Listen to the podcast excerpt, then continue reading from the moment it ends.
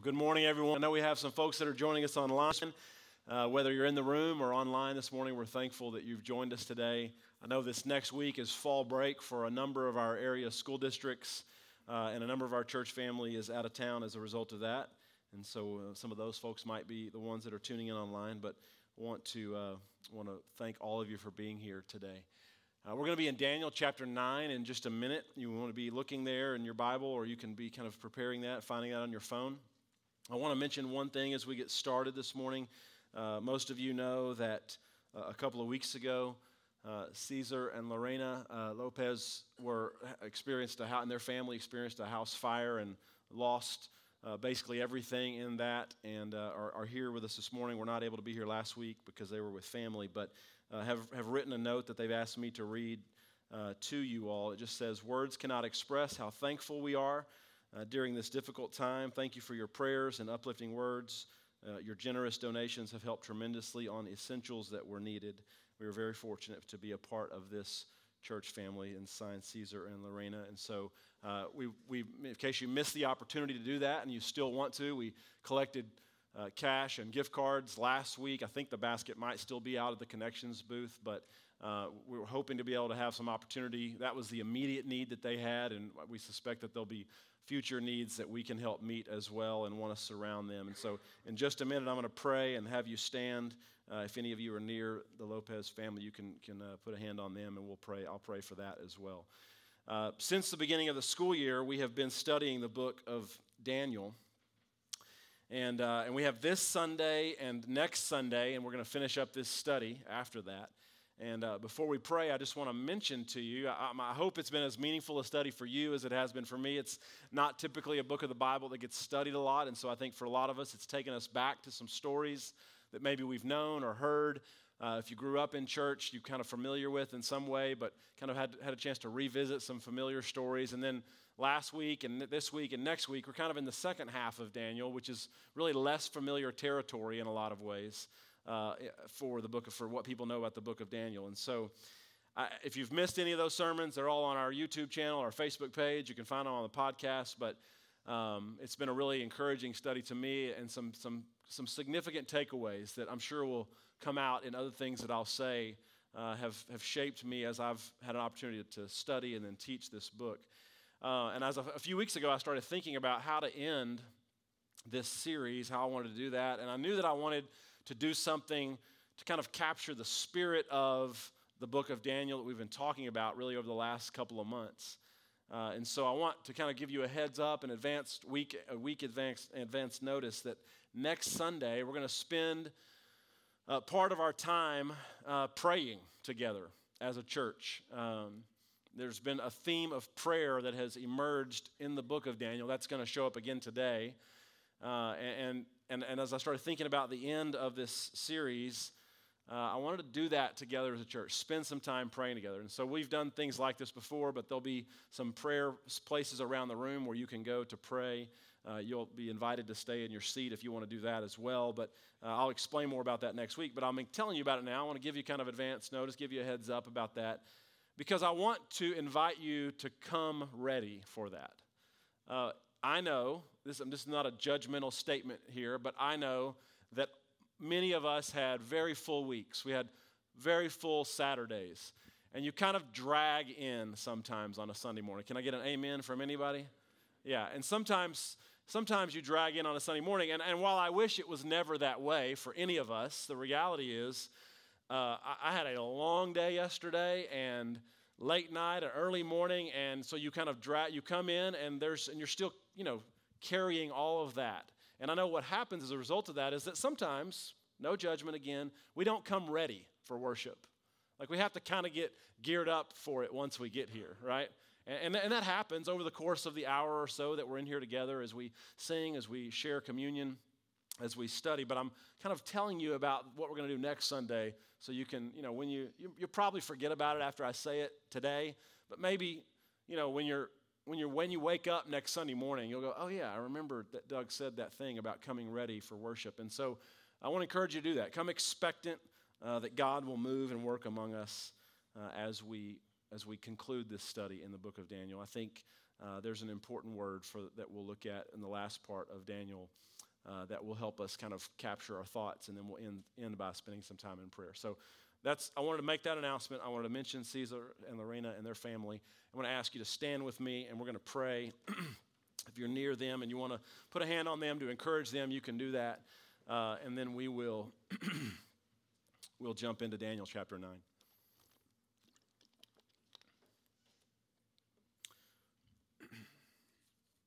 Father, we come this morning thankful for the chance to gather as a church family. We pray for all of our church family this morning that is uh, traveling or out of town due to the, the fall break that many of our families that have students in school uh, are experiencing this next week. And we pray you'll watch over them uh, as people go to various places, that you'll bring them back safely. As we gather this morning, God, we pray that you'll prepare our hearts and minds as we study your word together. that you'll give us eyes to see and ears to hear all that uh, you want us to see and hear. Uh, God, I pray this morning that uh, you will surround uh, Caesar and Lorena and their family.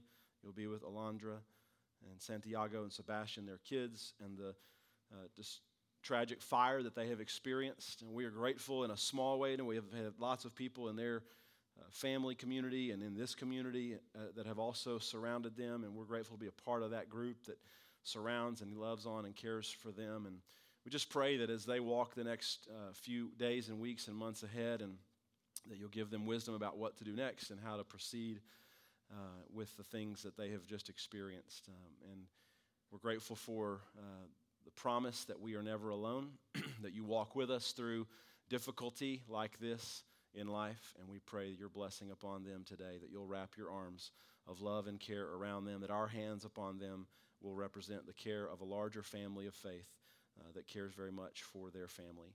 And we pray in Jesus' name, amen. Thank you guys. Y'all, y'all can have a seat.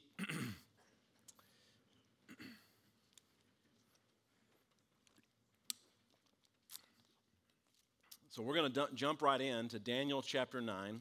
this is where we're going to be today beginning in verse 1. This is what it says. Says, In the first year of Darius, son of Xerxes, Darius, who was made ruler by the Babylonian kingdom, in the first year of his reign, I, Daniel, understood from, script, from the scriptures, according to the word of the Lord given to Jeremiah the prophet, that the desolation of Jerusalem would last 70 years. Now, I want to stop right there really quickly, and I want to kind of give a little bit of backstory, remind us of the backstory about where we are. And this is a kind of a summary here, really quickly. I'm going to show you a, a summary slide. In the year 587 BC, Nebuchadnezzar, who you've heard me talk about, you can go to the next slide, uh, leader of Babylon, conquers Jerusalem, and some of the Jews living in Jerusalem are carried off to Babylon. They're deported, they're exiled to Babylon against their will, and Daniel is one of those people. And the story that I have been repeating of the, of the book of Daniel is uh, a story really of Daniel and other Jews who were taken off into exile, learning to live in a place that is not their home. How do you how do you live as a follower of God in a pagan nation? How do you live as a follower of God in a place that is not interested in helping you follow God? And they have longed, they have waited, they have wanted desperately the opportunity to return to Jerusalem. They, they had hoped that whenever Nebuchadnezzar conquered Jerusalem, that, that it would ju- they would just be away for a short while. But it's turned out that that's not been the case. They would, they've been away for a long period of time. They were, they were hoping that Nebuchadnezzar would change his mind and say, You guys just go on back. It's okay. I've, I've conquered everything that I can conquer. Now you guys can go back to your home. That eventually happens, but it hasn't been as quick as they have wanted. Days turn into weeks, and weeks turn into years. And by the point we arrive at at the end of Daniel, Daniel is an older man, and he's still living in Babylon. But I want to want to look again at what he says. Specifically, that last part, he says, In the first year of Darius' reign, I, Daniel, understood from the scriptures, according to the word of the Lord given to the prophet Jeremiah, that the desolation of Jerusalem would last 70 years. So Daniel is an older man and he remembers something. He remembers something that the prophet Jeremiah said years before. He recalls that Jeremiah said that they, they would only be in Babylon for 70 years. He's thinking about places like Jeremiah 29:10, the verse right before the famous verse Jeremiah 29:11. In Jeremiah 29:10, it says, this is what Jeremiah says. He's proclaiming the word of the Lord, so he says, This is what the Lord says. When 70 years are completed for Babylon, I will come to you and fulfill my good promise to bring you back to this place. Jer- Daniel is thinking about verses like this, words like this that the prophet Jeremiah has spoken. But this, this moment that we're reading, it happened when? Did you catch it? In Daniel chapter 9, verse 1? In the first year of Darius. And that's an important historical note because Darius is from the nation of Persia, not the nation of Babylon. And if it's the first year of Darius's reign, that's a really fancy way, kind of a Bible way of saying that Persia is in charge now. Babylon is no longer in charge. And if Persia is in charge, that means Babylon is not in charge. And so Daniel is beginning to wonder hmm, when the 70 years are completed for Babylon, well, Babylon's not in charge anymore, so maybe the 70 years has come to an end, and he's thinking about the timeline, and he's thinking about his life and how long he's been in Babylon, and he's beginning to wonder if maybe, maybe they're about to get to go back to Jerusalem. And so he sees all of this take place, and he starts thinking that these 70 years must be close, right? That's what Jeremiah said after all, right? It would just last 70 years. And so he thinks maybe we're done with this exile, living in this place that isn't our home. We've been here for close to 70 years. Jeremiah said 70 years. Maybe, maybe it's about time to go home. So you can understand as you think about this that Daniel is understandably excited about all this. He's, he's waited for this moment. He's wanted to go back. He's longed for the chance to go back home. But he's an older man now. And so, what does he decide to do? He decides to pray. And this morning, we're going to look at his prayer and his experience in this prayer.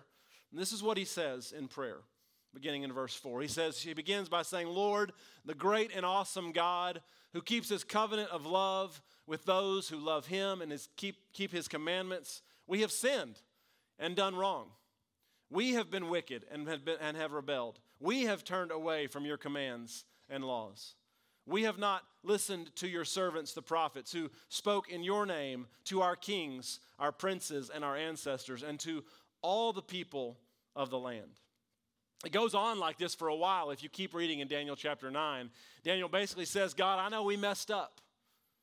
We, we have messed up. We worshiped idols when we were back in Jerusalem. That's part of why you allowed Babylon to come and conquer us and drag some of us off to Babylon. We turned our backs on you. And we understand that, that all of this that we're experiencing in this foreign place has come upon us because of our own decisions. We were wicked and we had sinned. It's basically a long prayer of repentance, a long prayer of apology to God. And then he continues his prayer. He says, after these words, he says, But you, O God, are merciful and forgiving. We have messed up, but you are merciful and forgiving. You keep your covenant of love. So remember us. And then this is how he ends his prayer in verse 17. He says, Now, our God, hear the prayers and petitions of your servant. For your sake, Lord, look with favor on your desolate sanctuary. Give ear, our God, and hear. Open your eyes and see the desolation of the city that bears your name, referring to Jerusalem. We do not make requests of you because we are righteous, but because of your great mercy. Lord, listen. Lord, forgive. Lord, hear and act. For your sake, my God, do not delay, because your city and your people bear your name. It's essentially like Daniel is saying, Lord, you, you know, of all, th- all, all beings, you know that you're merciful. And you know that you're kind. And you know that you're loving. And really, it would be great for us, but it would also be great for you and for your name if you, if you hadn't noticed that this 70 year period is about to come, come, come upon us. And it'd be great for us, but it'd be really great for your name too, because the city bears your name and we bear your name. If you would remember your promise and you would take us back home. It's almost like he's reminding God, right? In case you forgot, God, Jeremiah said 70 years, and it's been almost 70 years. So, for your sake and because of your great mercy, hear my prayer and act on our behalf. And, and, understandably, in the midst of what would have been an incredibly challenging time, it's easy to kind of distance yourself from this story and, and not really connect to it. But just imagine if someone conquered this city and drug all of you off from your, pl- your home and you lived in the place where they took you for most of your life. You would long every day, you would wake up wanting to get back here, right? This is the way Daniel feels. This is what he wants. And in the midst of an incredibly challenging time, in the midst of an ongoing desire that is not being fulfilled, Daniel's response is to pray. And if you've heard me preach other sermons in this series, you know this, this is kind of par for the course for Daniel. This is kind of what Daniel does. He, he seems to respond in prayer. It's a common response from him. He's asking God to do what God promised to do through the prophet Jeremiah. And while he's praying, the craziest thing happens. An angel comes to him. Does that ever happen to anybody? Like while you're praying, an angel just appears. Has never happened to me, but it would be awesome if it, if it did. It would be, also be terrifying, but it would be awesome. And I wish that an angel would show up when I prayed, right? He's, he's laying it all out before the Lord. The, the writer Eugene Peterson, in the message translation of the Bible that he put together, he, he, he phrases it this way. He said, Daniel is absorbed in praying. Daniel is absorbed in prayer. I, I love that. I, I want that for my life and for your life, for our church, to be absorbed in prayer. What would it look like for our lives to be absorbed in prayer? For prayer to be the, the first response that we have when a difficult situation happens in life. For prayer to be our default response. That we want to see God work in our lives and in the world. That's Daniel's default response. And while he is praying, an angel shows up, and it's the angel Gabriel. And this is what Gabriel says to Daniel, beginning in verse 21. Daniel says, While I was still in prayer, Gabriel, the man I had seen in the earlier vision, came to me in swift flight about the time of the evening sacrifice. He instructed me and he said, Daniel, I have, have now come to give you insight and understanding. As soon as you begin to pray, a word went out, which I have come to tell to let to, which I have come to tell it to you, for you are greatly loved. Therefore, consider the word and understand the vision. 77s are decreed for your people and your holy city to finish the transgression, to put an end to sin, to atone for wickedness, to bring in everlasting righteousness, to seal up vision and prophecy, and to anoint the most holy place. Jeremiah said, it was going to be seven years, 70 years, and so Daniel begins praying, and it's because it's getting close. And as soon as he starts praying, then the angel Gabriel appears, and Gabriel says, When you started praying, they sent me to you. It's not the point of my sermon, but I think it's an important note for all of us to make that something is happening when you pray that you and I can, cannot see and might not ever see. Right? And that we need to remember that in prayer. I think it's a really powerful image that we see in Daniel chapter 9. And I got, it's not the point of my sermon, so I got to stop talking about it or I'll get off on it. But I think I want you to, I want you to think about it some more. That when you pray and when I pray, something is happening in the spiritual realm that you and I do not see. Gabriel says, as soon as you started praying, a word went out, and that's why I'm here. God is working in your prayers, even if you don't see it. I guess it is kind of the point of where I'm going to go in just a minute. And after, but then after Gabriel says this, that, I, that this is why I've come to you, they sent me to you. Then he says, this is my words, he says, I'm also here for another reason. I've, I've come to explain something to you. He says, You know that 70 years thing that Jeremiah said? Well, it isn't 70 years, it's 77s. It's like 70 weeks. It's really 70 weeks of seven. It's like 490 maybe. It's like it's it's you know if you and if you're if you're familiar with your Bible, you'll remember a place where Jesus referenced 70 times 7. And so there's a lot of speculation, which is again not the point of the sermon, but there's a lot of speculation about what the numbers mean and how to interpret them. And I would suggest that it's not so much about it's not so much about the specific numbers, right? Because this obviously would have been confusing for Daniel. What, part of what I think Gabriel is doing here is he's clarifying for Daniel Jeremiah's words from before. Gabriel is essentially saying the point wasn't the specific number. You were really focused, Daniel, on 70 years. But the point wasn't the specific number. The point was that this exile that you're experiencing when you were dragged off from Jerusalem and now you're living in Babylon, it's going to last a lifetime. In other words, the point about the figure 70 wasn't to designate a precise time so that we might count down the days, right? People get really fascinated with end times prophecy and thinking about when the world is going to come to an end. And usually it's always going to be, you know, immediately. It's never going to be like 100 years from now or 3,000 years from now. Nobody ever says it's going to be that far away.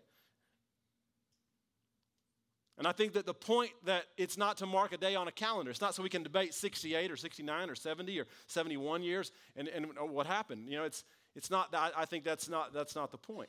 The point is to signify, this is the way Jesus uses 70 times 7, right? When he's talking about forgiveness. What's the point? How many times are you supposed to give? Only, only 70 times 7? And then I'm done forgiving? No, he's, he's making a point to say, keep forgiving forever. Until you have, you have no breath in your lungs, you continue forgiving. And here we see a number, these num- same numbers used in a similar way to say this exile that you want to come to an end, it's actually going to last a whole lot longer than you thought it was.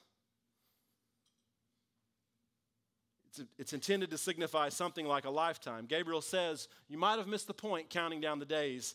God's timeline is bigger than you have imagined. You're going to be away from Jerusalem and living in Babylon a while longer. In fact, some will spend their entire lives there. So, just again, imagine Daniel dragged off from his home.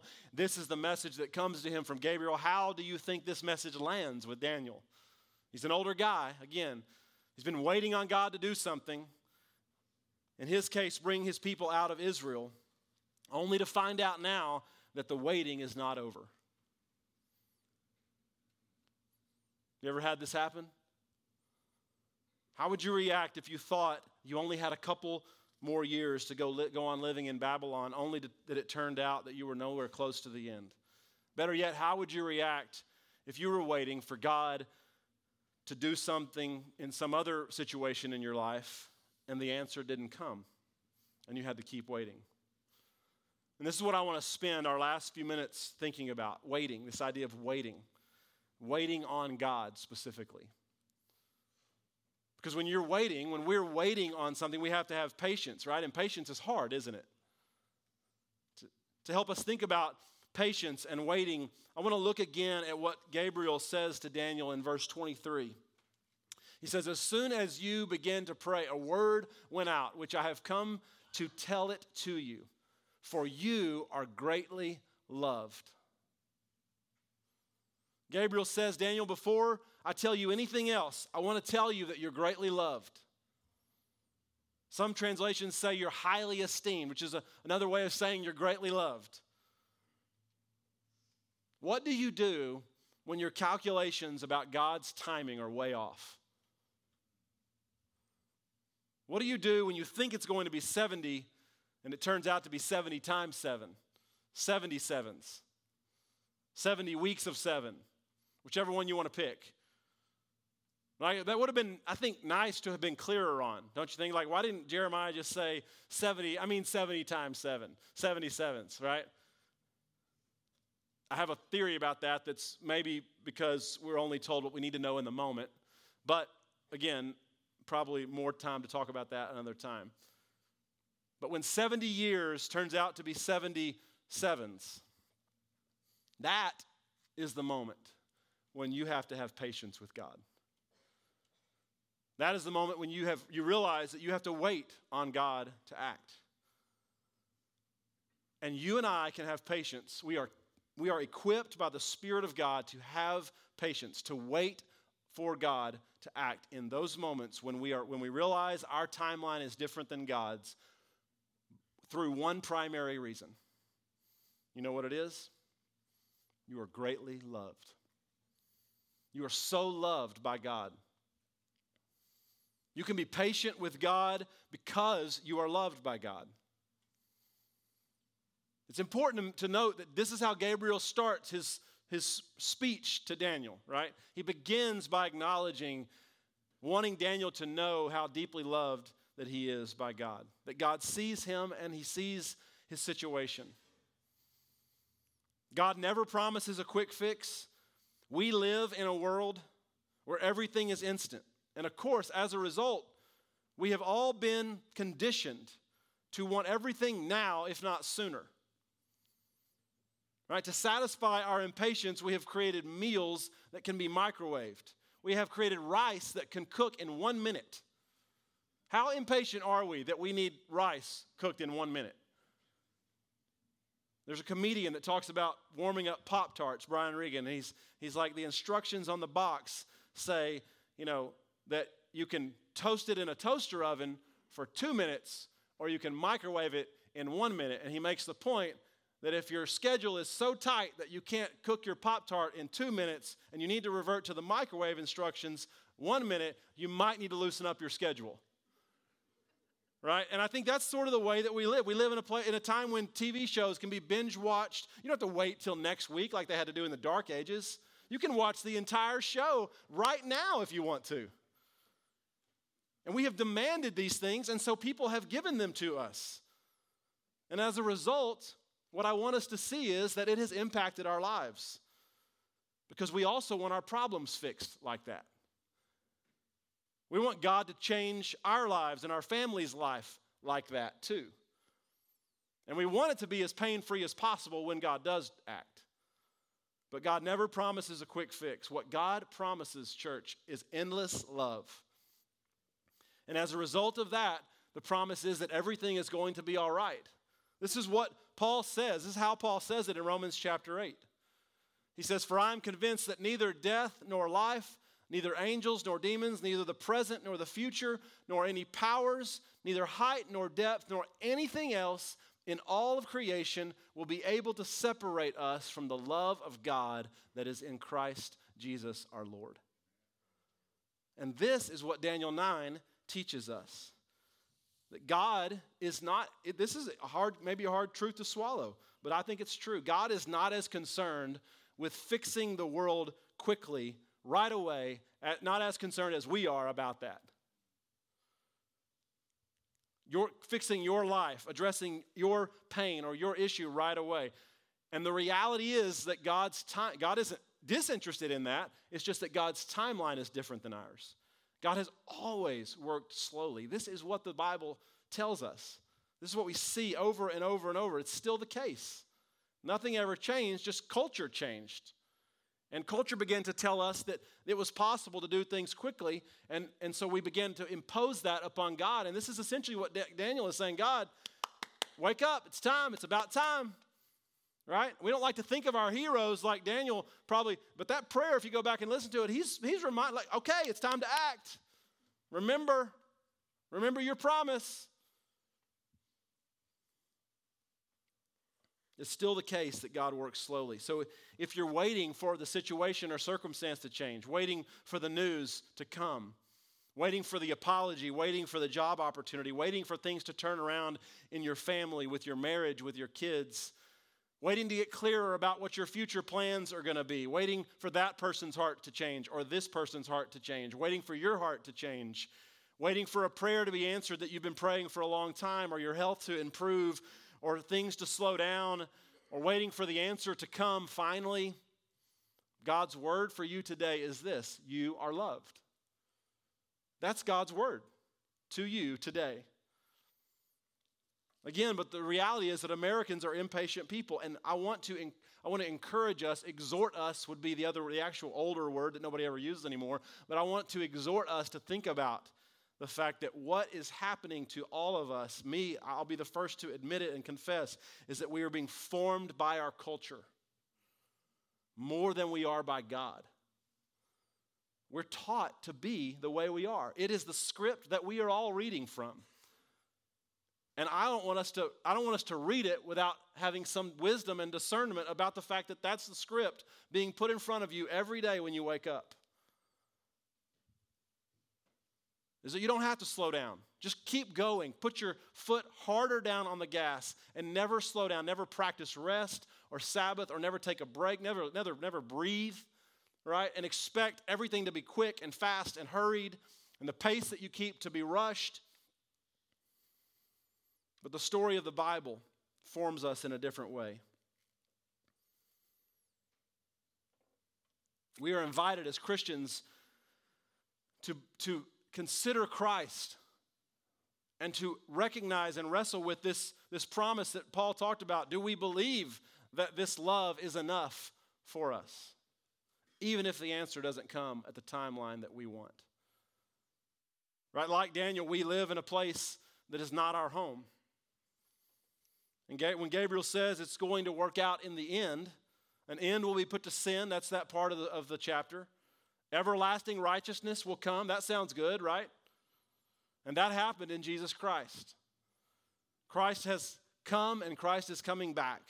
And this is what we believe. And until then, we keep waiting. In a couple weeks, we're going to start our Advent season when this is what we celebrate for a month during Advent that God has come in Christ, but the world is not the way that God imagined that it would be quite yet. That Christ's coming and his death and his resurrection inaugurated this life and it, and it set things in motion, but things are not the way that they will be one day. And so we continue waiting. We are living this life that Daniel has been praying about.